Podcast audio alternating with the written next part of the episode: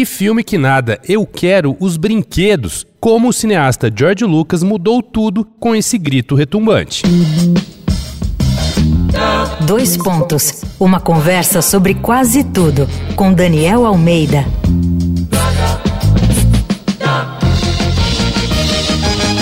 Esse é mais um episódio da série Brincadeira de Criança aqui do Dois Pontos, com histórias de brinquedos e brincadeiras. E se alguém sempre soube que brinquedo podia dar dinheiro, esse alguém é o cineasta George Lucas.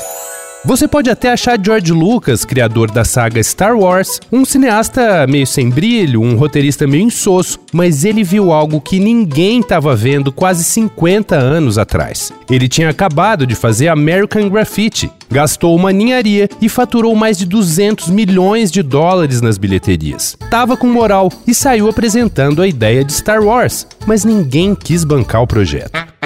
Ficção científica na época era sinônimo de filmes baratos e cafonas. Mas um executivo da 20th Century Fox, mesmo não sacando a ideia, conseguiu dinheiro para tirar Star Wars do papel. Foi ali, nessa negociação, que a história de Hollywood e a vida de George Lucas mudaria para sempre. Lucas abriu mão de mais da metade das 500 mil doletas que ganharia de cachê com apenas duas exigências: que ele ficasse com os direitos de merchandising de Star Wars e com os direitos de qualquer sequência do filme. Veja só, ninguém estava botando a menor fé no primeiro longa. Uma sequência parecia até uma piada e o contrato foi assinado. Nessa brincadeira, George Lucas revolucionou os efeitos especiais em toda a indústria e continuou na vanguarda do setor com a sua Industrial Light and Magic, tornou prioridade também ao lado de Tubarão as produções para bombar no verão. As trilogias também passaram a ser um foco da indústria, basta ver a Marvel hoje em dia, e foi ele quem começou a ver os filmes além dos cinemas. Podia virar livro, quadrinhos, games, parque temático, enfim, tatuar a cultura pop. E claro, os action figures ou os bonequinhos, naves, os brinquedos derivados de Star Wars. Só durante o primeiro ano depois do lançamento do filme foram vendidos 100 milhões de dólares em brinquedos da marca.